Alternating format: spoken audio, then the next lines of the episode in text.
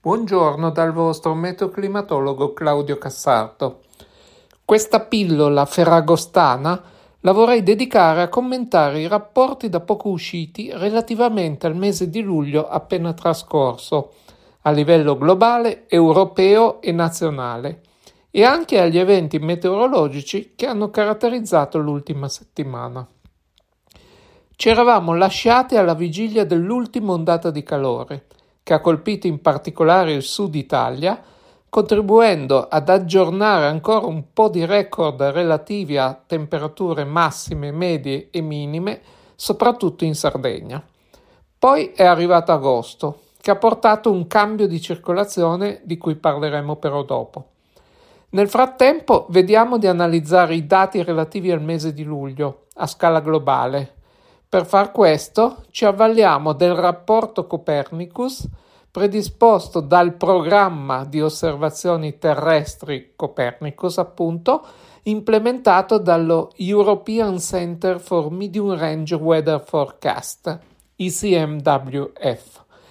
Il dataset in uso è E R A cinque, che contiene i dati climatici su punti griglia relativi a tutto il pianeta, con un passo griglia di circa trenta chilometri, di cui riassumo nel seguito i principali risultati. A livello globale, luglio duemilaventitré, con i suoi sedici virgola novantacinque gradi Celsius, ha fatto registrare un'anomalia di zero virgola settantadue gradi in più rispetto alla media trentennale millenovecentonovantuno duemilaventi, ovviamente sempre riferita a questo mese, risultando così il mese in assoluto più caldo nel dataset E R A cinque. Il precedente record era relativo a luglio duemiladiciannove con sedici virgola sessantatré gradi, risulta ora di zero virgola trentatré gradi inferiore, che è un'enormità per un dato a scala globale. Rapportando l'anomalia al cinquantennio milleottocentocinquanta millenovecento, comunemente noto come periodo preindustriale, questa risulta di circa un grado e mezzo, praticamente la soglia inferiore dell'Accordo di Parigi.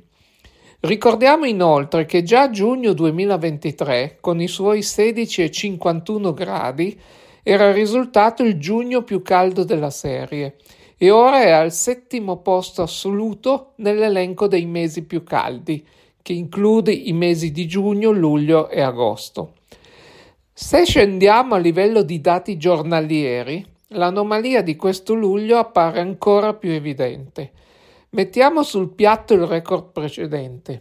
Prima di questo luglio, il giorno più caldo a scala globale era stato il tredici agosto duemilasedici, con i suoi sedici virgola ottanta gradi. Bene, a inizio luglio tale record è stato battuto per quattro giorni consecutivi, dal tre al sei luglio, e dal tre luglio tutti i giorni del mese sono risultati più caldi del precedente record, e questa è una cosa veramente strabiliante.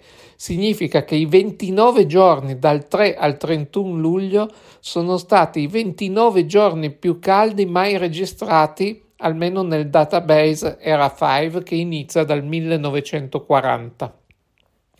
Nel giorno più caldo, il sei luglio, la temperatura media globale ha raggiunto i diciassette virgola zero otto gradi, zero virgola zero uno gradi in più che nel giorno precedente e seguente, e in alcuni giorni è stata superata la soglia di un grado e mezzo al di sopra del livello preindustriale, fatto che non era mai successo a luglio.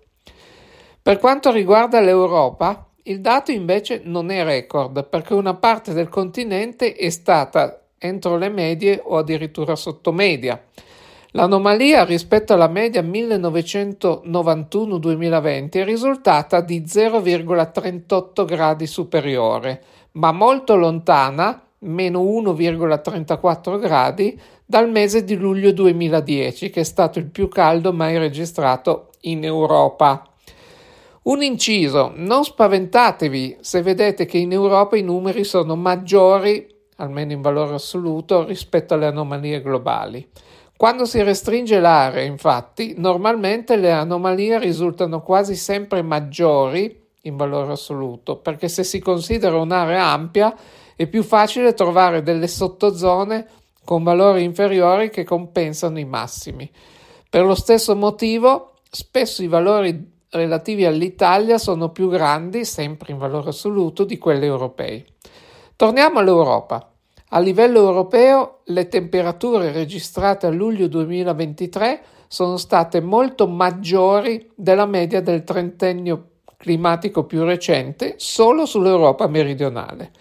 Ci sono state diverse ondate di caldo che hanno colpito i paesi che si affacciano sul Mediterraneo, dalla Spagna fino ai Balcani, inclusa anche l'Italia. Sono stati aggiornati molti nuovi record di temperatura locale e anche se il record europeo di quarantotto virgola otto gradi registrato nel luglio duemilaventuno in provincia di Siracusa non è stato battuto, si sono registrati comunque valori ragguardevoli: quarantotto gradi in Sardegna, quarantasette gradi a Palermo e quarantasei gradi in Grecia. Restringendo quindi l'analisi all'Europa meridionale, al di sotto del quarantacinquesimo parallelo, il giorno più caldo è stato il diciotto luglio, che è risultato il più caldo della serie, e il periodo quattordici ventitré luglio è risultato uno dei più lunghi come ondate di calore di tutta la serie di E R A cinque. Anche a livello mensile, i venticinque virgola sei gradi registrati a luglio duemilaventitré battono i record precedenti, che appartenevano a luglio duemilaquindici e duemilaventidue, di zero virgola tre gradi.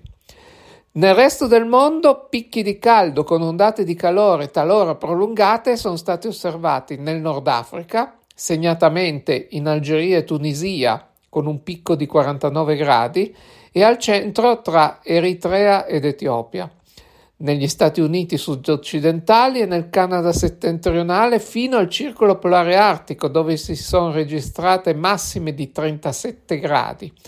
In Groenlandia, in molte nazioni asiatiche, dal Kazakistan a Cina, Corea e Giappone, e anche in Siberia.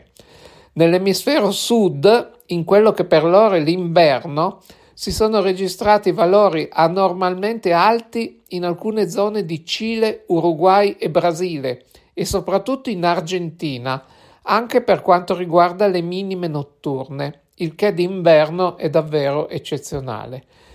Le anomalie fredde, ovvero temperature sotto la media, si sono verificate solo su una piccola frazione della superficie terrestre e sono state in gran parte contenute entro un grado di anomalia dalla media. In Europa segnaliamo il Nord Europa, in gran parte con temperature vicine o inferiori alla media, e nel mondo l'Antartide, con un mix di temperature molto al di sopra e molto al di sotto della media, come accade spesso d'inverno. Ma anche gli oceani hanno riservato dei valori anomali, in quanto hanno fatto registrare in gran parte valori superiori alla media, con dei picchi molto elevati su gran parte del Nord Atlantico. Il Pacifico tropicale ha mostrato una S S T, Sea Surface Temperature, con anomalia fortemente positiva, impronta delle condizioni di El Niño attualmente presenti. Ma anche attorno all'Antartide i valori termici sono stati maggiori delle medie su tutti e tre i bacini oceanici, con la conseguenza di una copertura glaciale inusualmente molto inferiore alla media. Anche Atlantico meridionale e Pacifico nordoccidentale sono risultati in anomalia nettamente positiva. Le uniche aree di ampiezza notevole in oceano con anomalia negativa sono state localizzate a ovest e sud-ovest del Sud America meridionale, al largo dell'Australia occidentale, a sud-ovest del Messico e a nord-est dell'Islanda, più un certo numero di altre regioni minuscole con valori vicini alla media. Tornando per un attimo ai valori di temperatura nel Nord Atlantico e di copertura del ghiaccio intorno all'Antartide, vorrei citare alcuni dati statistici che hanno contraddistinto tali dati, perché ne vale la pena. Per quanto riguarda l'anomalia termica nel Nord Atlantico, nel duemilaventitré da marzo ha superato gli zero virgola sette gradi e ha poi continuato a salire, toccando valori molto alti sia a giugno che a luglio, quasi un grado e mezzo di anomalia. Paragonando questo valore alla variabilità registrata nei dati precedenti, che ci sono a partire dal millenovecentottantadue, il dato si discosta di quattro deviazioni standard, parola che spesso si abbrevia in sigma, dalla media. La sigma è un indice di dispersione dei dati. Più è piccola e più i dati sono simili tra di loro. Se tali dati fossero distribuiti normalmente, ovvero seguendo la curva di Gauss, la probabilità di avere un dato distante oltre quattro sigma dalla media è dello zero virgola zero zero trentadue per cento, cioè se avessi centomila valori, solo tre valori rientrerebbero in tale insieme. Ma qui ho soltanto quarantuno dati, cioè gli anni dal millenovecentottantadue a oggi. Comunque, se possibile, il dato di copertura glaciale relativo all'Antartide è ancora più sconvolgente e inusuale, perché tale dato, in termini di sigma, differisce dalla media non soltanto di quattro sigma come la temperatura del Nord Atlantico, ma addirittura di sei sigma. E la probabilità che ciò accada è dello zero virgola zero zero zero zero zero due per cento. Detto in un altro modo, se avessi un insieme di un miliardo di numeri, solo due di essi differirebbero di sei sigma dal valore medio. Sto parlando ovviamente di una delle due code. E le misure dei ghiacci marini in questo caso sono soltanto trentatré. Se questo discorso pare un po' astratto e troppo pieno di numeri, cerco di chiarirlo con un esempio pratico, per il quale ringrazio Roberto Borgognone. L'altezza media dei maschi sulla Terra è di centosettantotto centimetri, togliamo i decimali per fare i conti tondi, con una sigma di sette centimetri. Questo significa che il sessantotto per cento degli uomini è alto tra centosettantuno e centottantacinque centimetri, cioè la media più o meno sette centimetri. due sigma significa la media più o meno due per sette centimetri, cioè tra centosessantaquattro e centonovantadue centimetri. Ci rientra il novantacinque virgola quattro per cento dei maschi. tre sigma significa tra centocinquantasette e centonovantanove centimetri, cioè il novantanove virgola sette per cento dei maschi adulti. Quindi significa che lo zero virgola tre per cento dei maschi è o meno alto di centocinquantasette centimetri o più alto di centonovantanove centimetri, e sono tre persone su mille. Ma ora saliamo a sei sigma. sei per sette centimetri fa quarantadue, quindi l'intervallo da considerare è tra centotrentasei e duecentoventi centimetri. Quanti maschi adulti abbiamo incontrato che siano meno alti di centotrentasei centimetri o più alti di duecentoventi centimetri? Forse qualcuno lo abbiamo visto in tv, ma io personalmente non ne ho mai incontrato nessuno. Stiamo parlando di trentaquattro persone ogni dieci milioni, cioè uno ogni circa trecentomila.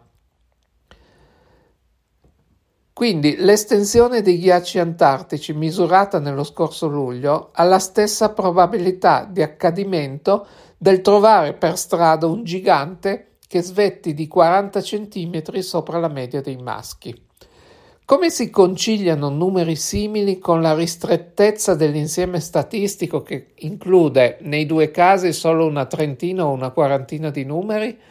Beh, certo sarebbe molto meglio avere più numeri a disposizione, perché irrobustirebbe la statistica. Ma a parte che sappiamo praticamente per certo che difficilmente i ghiacci antartici sono stati meno estesi di oggi negli ultimi duemila anni, e altrettanto difficilmente la temperatura del Nord Atlantico è stata eh, superiore a quella odierna nello stesso periodo.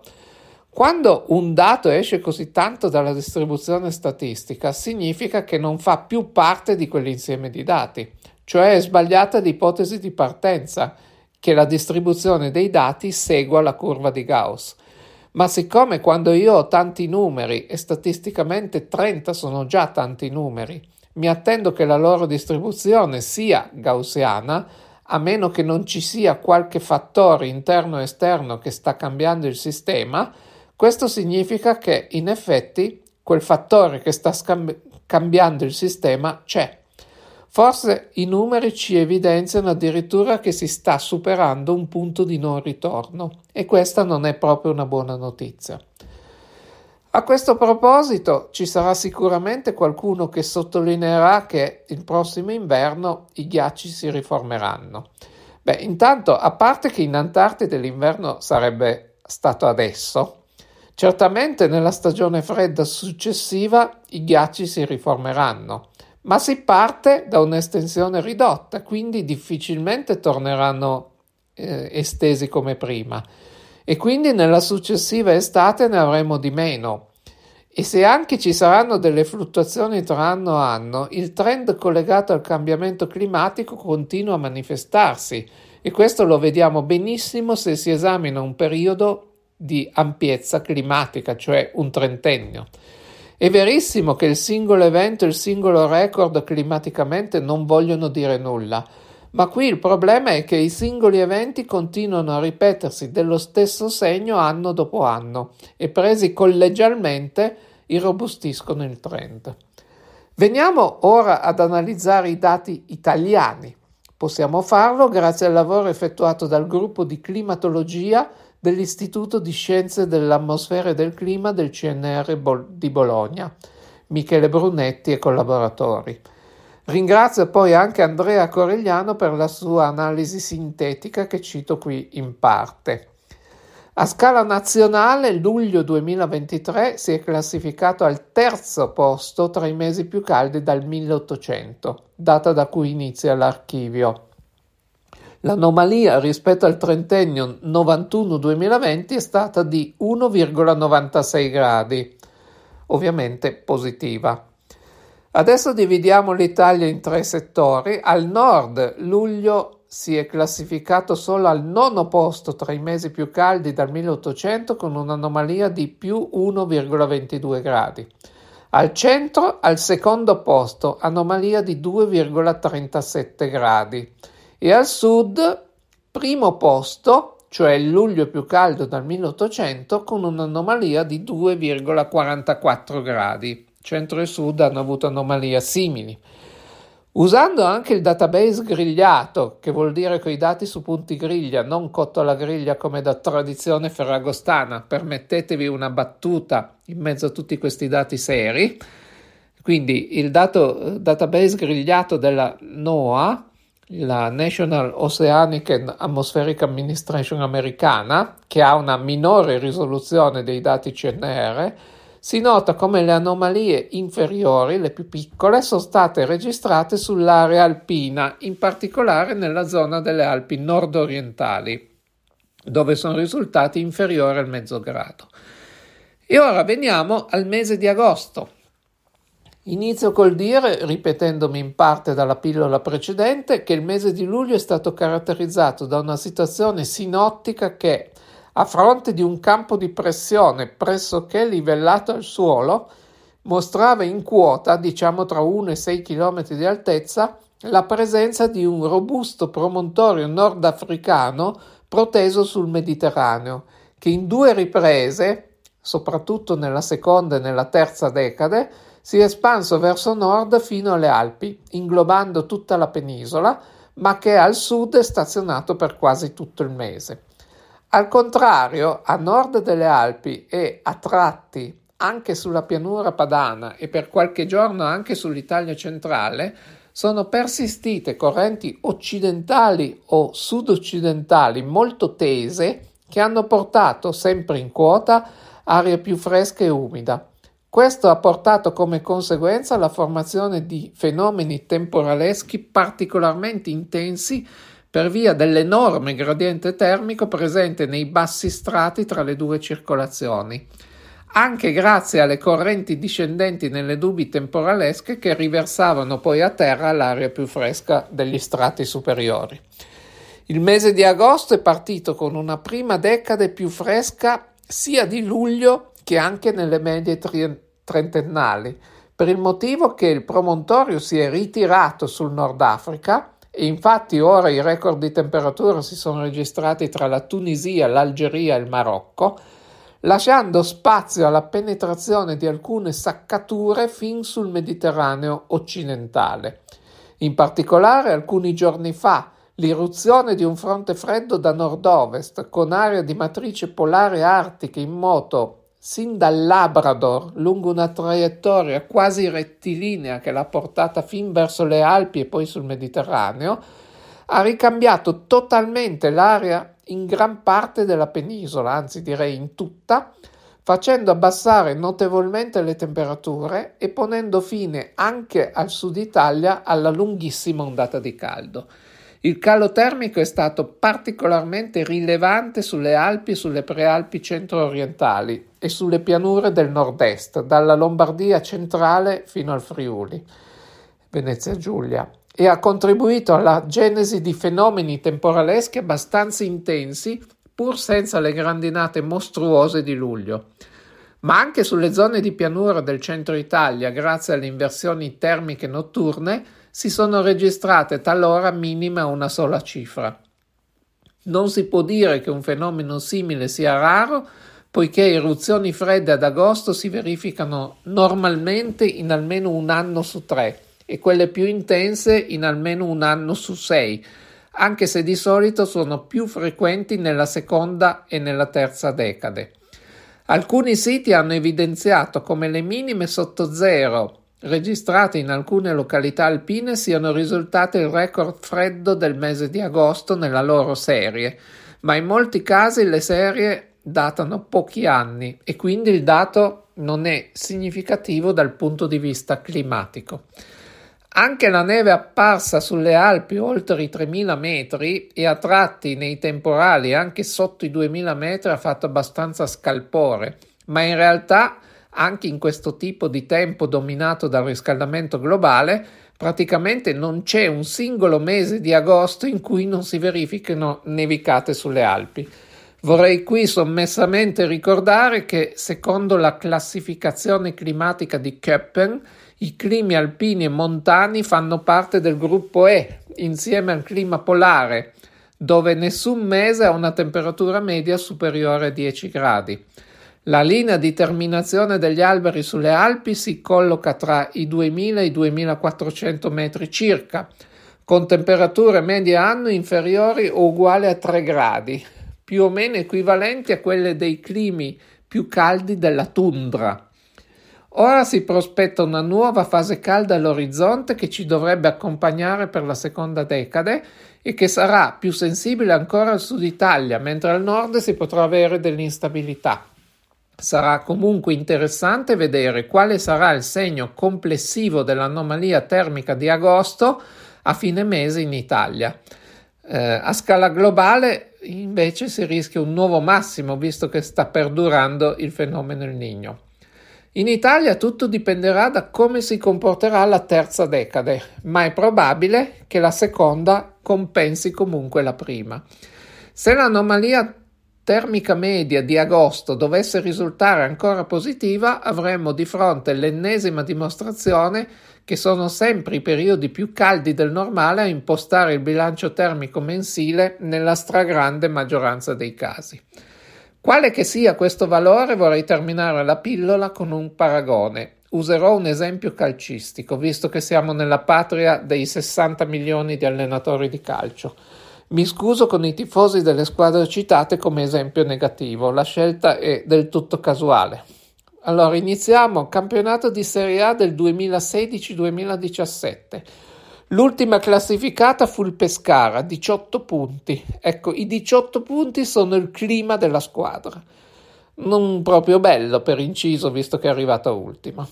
Delle tre vittorie ottenute dal Pescara in quella disgraziata annata, una fu ottenuta contro il Genoa, un roboante cinque a zero, ri- risultato abbastanza inatteso visto il comportamento della squadra. Beh, il cinque a zero è l'evento meteorologico inusuale. Rarissimo? No, perché ci furono altre due vittorie e tre vittorie su trentotto partite significa l'otto per cento e quindi non è un evento rarissimo. Però il clima dell'annata non fu favorevole per la squadra, che retrocesse comunque come ultima nonostante il cinque a zero, perché subì ventisei sconfitte, più di tutte le altre squadre. Invece, al contrario, il Genoa, nonostante l'evento meteo molto negativo, lo zero a cinque, quell'anno ebbe un clima migliore perché nel complesso fece più punti, arrivò quart'ultima e non retrocesse. Un altro esempio, sempre calcio, un po' più lontano. Nel campionato di Serie A del millenovecentosettantotto settantanove il Perugia non perse nessuna partita. Il Milan invece perse tre partite. Immaginiamo che le sconfitte siano l'equivalente dei record di freddo e le vittorie l'equivalente dei record di caldo. Chi vinse il campionato? Ovvero chi ebbe il clima più caldo? Il Perugia? No, il Milan, che fece tre punti in più, perché il Milan vinse diciassette partite, il Perugia solo undici. Quindi non contano le singole partite, ma l'andamento complessivo. Poi certo che se uno perde sempre o quasi, fa la fine del Pescara, nell'esempio precedente. Lo stesso succede nel clima. Non contano i singoli record, soprattutto se rimangono singoli, ma se i record dello stesso segno tendono a susseguirsi, ecco che possono influenzare il clima. Ricordiamoci, un evento meteorologico è sempre diverso del clima. Bene, direi che per oggi mi fermo qui, anche perché mi sta sparendo la voce. Visto il periodo abbastanza, eh, diciamo, vacanziero, vorrei augurare il rimanente parte di buone vacanze e buon Ferragosto a tutti quanti e ci risentiamo alla prossima pillola.